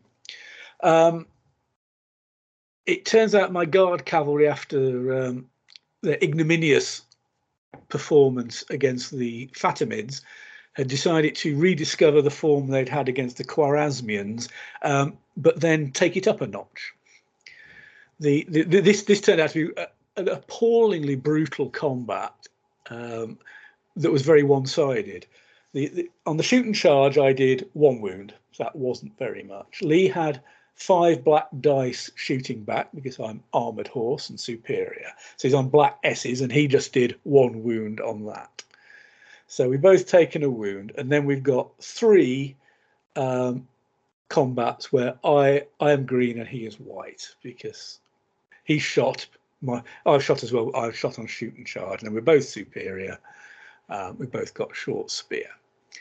Um, Lee, out of his three white dice, rolled one wound, and all three of my green dice were skulls. So I break his unit in the charge. you, know, you know, literally, it's all literally it couldn't get better than that, but it did. His general was with the best cavalry unit, although he hadn't been fighting.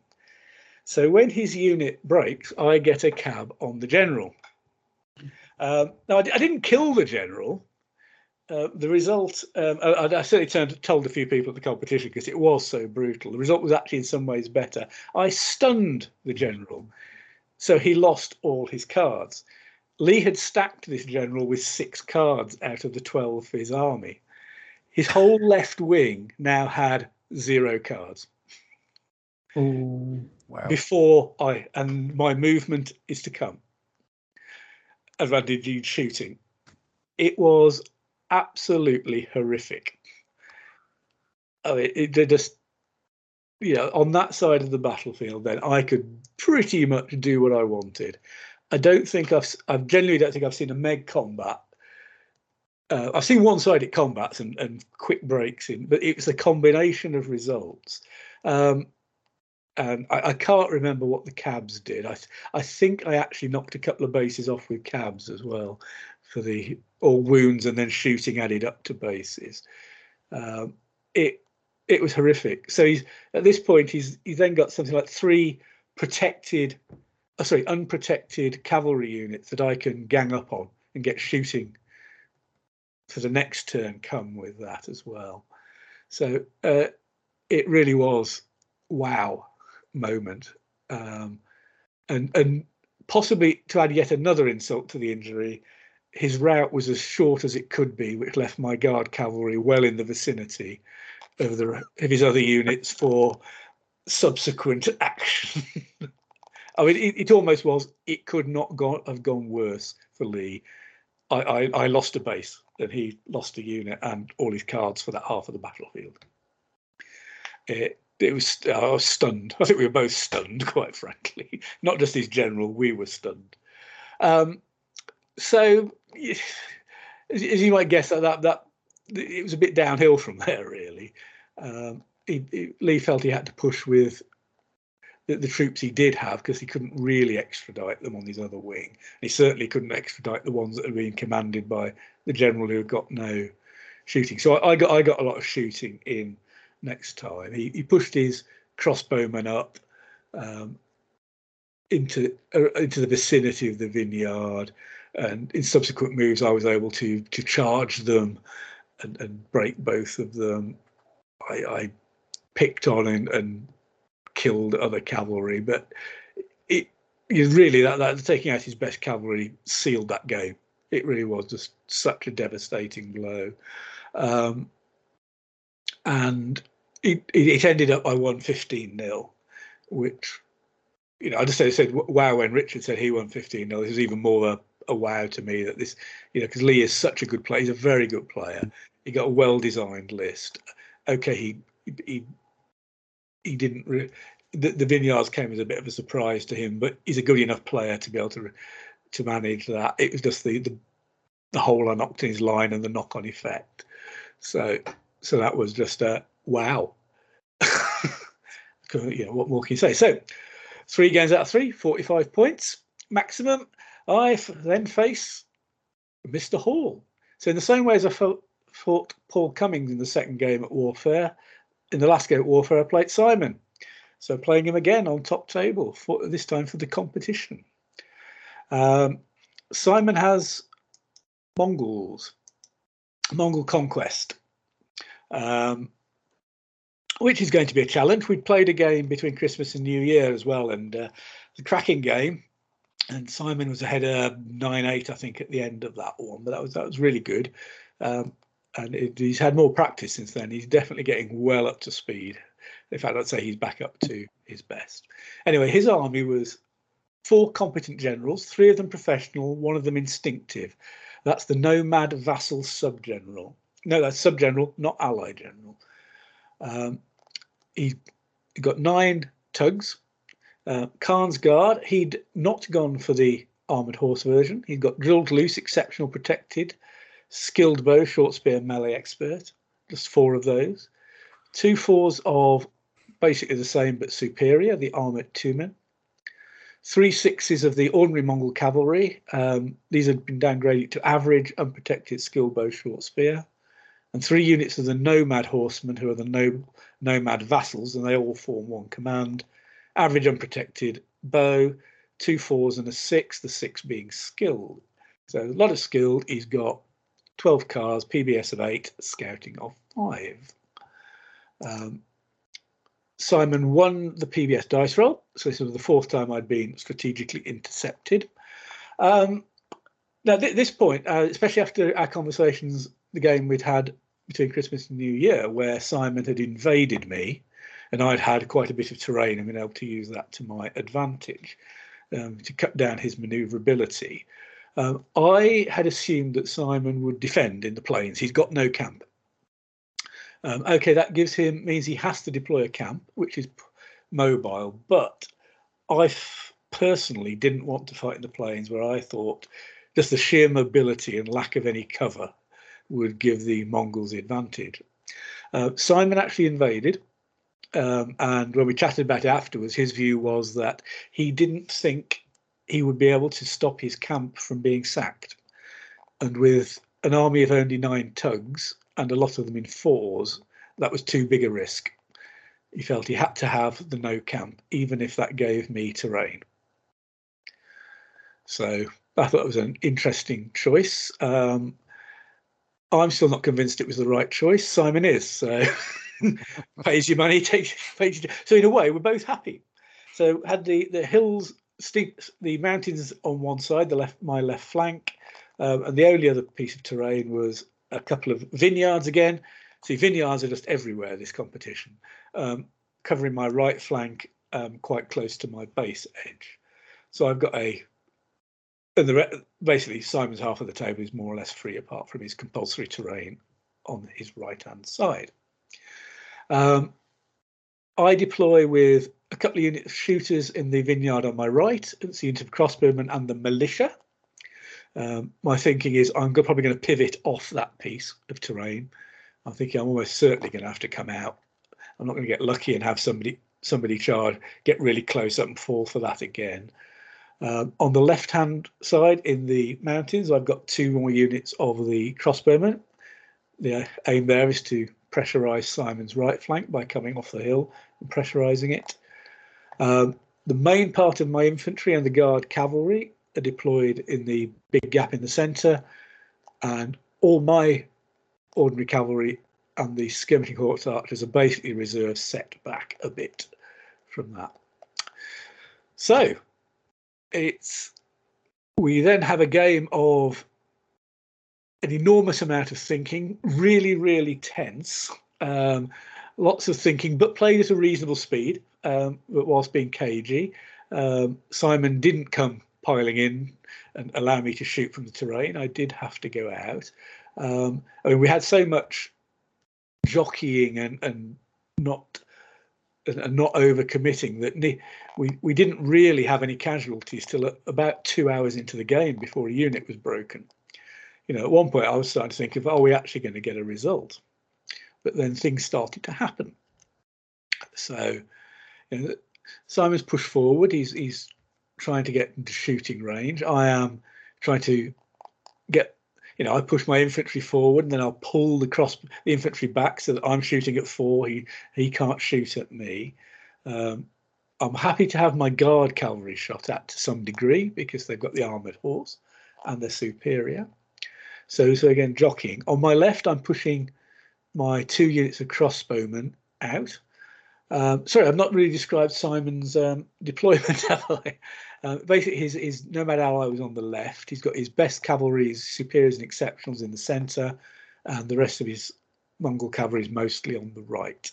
So he's got a hard centre, and all his unprotected stuff is on the wings. So he, he's being reasonably cautious, but not overly so you know, he's willing to push up um, and and take a few shots if he has to, and and pull back and buy off wounds. And if he has to get close, he's he's putting them in skirmish formation. Um, basically, this, this this is going on. In in the end, I end up leaving, pulling deliberately leaving one of my units of infantry somewhat forward to give him a target to come in at. So uh, that that draws him in um, and his his charge is actually reasonably effective, and and I'm I'm possibly thinking, oh, that was a bad idea, but I'm I'm continuing to push on the left, and he's having to give way, and also on the right. So I'm starting to I'm starting to actually start to envelop a Mongol army with most of my infantry, so which is a really nice nice feeling. Um, aware that this we've been talking quite a while. So, so long story short, really, um, he he charges in his his good stuff, and it it doesn't quite break through. It gets a little bogged down, and he pulls it back. Um, my guard cavalry go after a unit of ordinary Mongol cavalry. Six of the Tumen cavalry are unprotected, um, and so so pu- basically pushing straight down the middle of the table. Um, we charge him. Um, I my shoot and charge slows him by one, and he rolls down on his VMD, and I slam into the rear of it, and it explodes in a fairly fairly um, rewarding manner, shall we say? So, I mean, the the uh, the guard cavalry don't have to do any heroic dice rolling on this one. You know, charging the enemy in the rear is usually quite good. Although I think it took all three files and I had to roll because all I ever rolled was wounds. but if you're rolling two wounds on each file and you've done something on the shoot and charge, it breaks them anyway. So it was a thing. So um, Simon then launches another attack with a very well timed, very well coordinated, well chosen attack with his his his his exceptionals and superiors, um, and he basically gets within a base of breaking through. He would have broken through, got into my camp, and really caused me problems. Um, I think it was something like he had to roll two wounds on a red, yellow, and a green dice, and he only got one of them. and that was just enough. I think I could buy off a wound and then bring things in on the flanks. Uh, at which point, I say his army is now two thirds surrounded. On my left flank, I end up charging one unit front and rear with my infantry.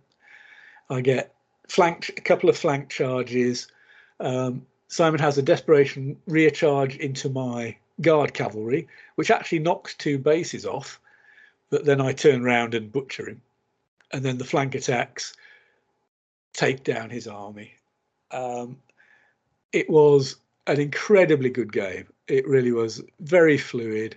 Um, really felt like these two armies probably should feel. Mine, you know, I have, Simon could be very mobile. Very, I have to be quite deliberate and be quite cautious. Certainly at the point where he failed to get the second wound, it was a case of I think we both thought Simon had his, at least his fingertips on the trophy at that point, and then it was just snatched away from him by cruel fate. Not that I'm feeling too upset about this, of course. so. I win, oh, I can't remember, 15 6, something like that. But from my point of view, the important thing, I've just won four games on the trot. I've, I've got 60 points. I can't be beaten. and so you know you can imagine I feel feel incredibly pleased about that. So and I thought I played the that particular game very well, as did Simon, and and proved proved to myself I did have a proper plan for coming out of the terrain and not just sitting in terrain all weekend and and, and I could beat a, a Mongol army on a fairly open table as long as I had some a little bit of something to work with. Um, overall, I think I say I felt the Army performed an awful lot better than I expected it to. I'd expected mid-table mediocrity, maybe a bit above if I was lucky. Um, to win four games, 15 points each, uh, was was just really rewarding. Basically, um, I suspect it's all downhill from here this year now. so that was my result, and I should say, the the, the prizes that were presented by Battlefield Hobbies, which were um, vouchers to use in store were very generous. Um, first, second, and third, we all got something, and uh, Ray had organised for a prize as well for the best uh, rookie, uh, which was defined as person who is not played more than this wasn't this was either their first, second, or third competition, and and that was won by Matt McVeigh, and I think that was his first competition with an army he'd borrowed from Simon. So I think that was an incredibly successful prize as well. Well so, deserved. Very well deserved. Very well deserved. So you know, I think I think it was a really successful tournament, a slightly different theme.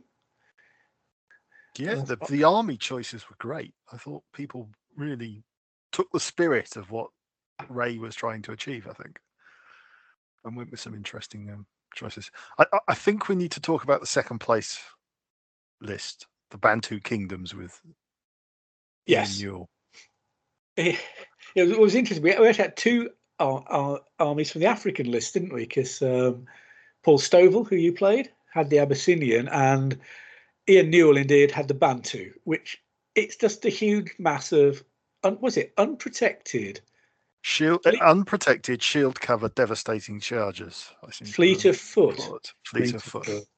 And melee expert. And melee expert. yes, that's right. it was just an enormous. wa- I know Simon played it and with his Mongols. Um, I think it's one of those. If his shooting had been a little bit worse than it was, he'd have just been absolutely swamped. Yeah, I, I, I- looked at that list and thought, I don't ever want to play that list. it was just like, I think it's something like 120 bases of infantry. It was just- enormous. It was, it, It was something like 19 Ugs, wasn't it? 19 tugs. you, you needed to, yeah, you or- need to kill eight to break the army. No, oh, maybe 17. uh, 18? Nine- Oh, whatever. I think uh, I think it was eight. You needed to break the army, but but it was so basically it's the Zulu army. it- it- and, and, and, and as the weekend was Isandlwana and Rorke's Drift, I thought it was very apt to be running it at that competition, particularly as he, he 30 pointed on Saturday for Isandlwana and then didn't do quite so well on the Sunday. it- absolutely. I, I must admit, I, I was thinking I would have loved to fought that one. It was, it was, oh, so it's 15 units. I'm just checking. You, you know, it's four of them were superior, all the rest average. Yeah. Yeah. Average, unprotected, fleet of foot, dev charger, melee expert, shield cover. Absolutely magnificent army choice. It was brilliant. It- Superb army choice. I'm, I'm not sure I don't know what to do about it. How do I protect my flanks? My, my, my plan was to charge all my cavalry in as soon as I could and hope they took enough down that by the time he got to the infantry, they were wounded enough that the artillery and the shooting kill Oh, uh, enough. I, I, I suspect my, my mine might have been similar. you know, to- and, and hope the guard cavalry did unto them what they did unto Lee, basically. Well, all I'll say is that it's an army that I've got lined up to use Oh no! at some point this year. I've had it waiting in the wings for two years. Oh, but, but Ian beat you to it. But, He did, yes. I, I must admit, I, I I also think he had he had enormous fun using it. Every time I saw him, he just had a massive smile on his face. Yeah, I, I, I, credit to him. I, I wouldn't have had the courage to take it to um, a, a competition where there are so many cavalry um, present. But, Yeah, uh, But no, but uh, obviously that didn't matter. yeah, absolutely. I, I, I think he you know, basically won three, and then and he went down to like 15-10 to Simon. That Yeah. was that, that, yeah, that was Simon- Simon who it was it was an astonishing. Well, I thought we had a really, as Matt said, a really interesting choice of choice of lists were chosen for, the for the for the competition. I think it was a great success. So, okay, I just time is ticking on, gentlemen. So, what? Just ask what are our plans for future games or future competitions? Because we've got another one up shortly, haven't we? Uh, yeah, we're coming up to Beachhead, uh, which is uh, classical armies uh, with a, a Punic theme, possible. I don't know. Well, the, It's- yes, it's, it's slightly odd. It's re- requested that if you, if, if it'd be nice if people took Punic army, Punic Wars armies. Um, Yeah. So um, so that that is my my intention is to take a list that uh, is is borderline Punic. uh, I'm, I'm, I'm afraid I've gone for one that isn't. But but he's sort of similar to some armies that could be in period. So I've not gone for anything wild and wacky in that respect. So are, are you there, Matt?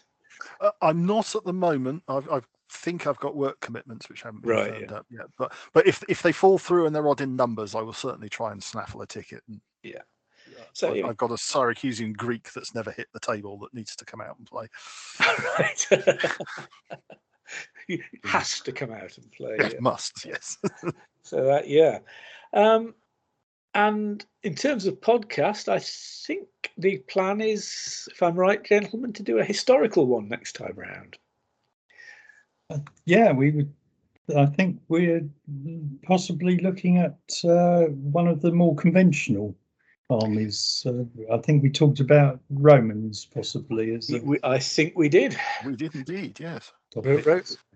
R- Romans, poss- possibly of that classic, classic early imperial age. Indeed, yes. So, uh, so yeah, so that looks like it'll be the the next one. Obviously, we'll be keeping an eye on um, competitions as well, giving giving uh, just keeping people up to date with those. Um, but you know, obviously, this isn't just a podcast about competitions, although they do seem people seem popular. See, the ones we do do seem popular in that respect. Yes, um, just a non-competition event. Um, uh, Dave Sanders and sorry, Dave Sellers and Lee Sanders are running a uh, make uh, battle at the Society of Ancients Battle Day, uh, which is in March, and will be held at Shaw House in Newbury. okay. So, what battle is being run this year? This year it's the Battle of Adrianople. Oh, right. Um, so Goths and late Romans. Yes. What, what one as fans of the late empire sort of draw a polite veil over.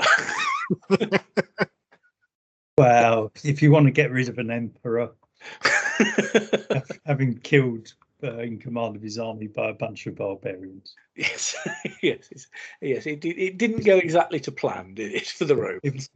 it, it's it's the it's the way to get rid of an emperor. It certainly got rid of him. That's for sure. Okay, Matt Richard, thank you very much for taking part on this. Um, and I look forward to the next time we meet up to talk about Romans. Yes, looking forward to it. I'll have to do some research. I, I'm shoddy in my Roman history, I have to admit. Yeah, it's, it's the wrong end of the empire for me, as far as I'm concerned. So I, I will I'll be joining you, looking at uh, looking at. It involves reading Asterix books, basically, doesn't it? Oh, totally. Yeah, yeah, that's where I'm starting. I might be finishing there as well. yeah. Okay, folks.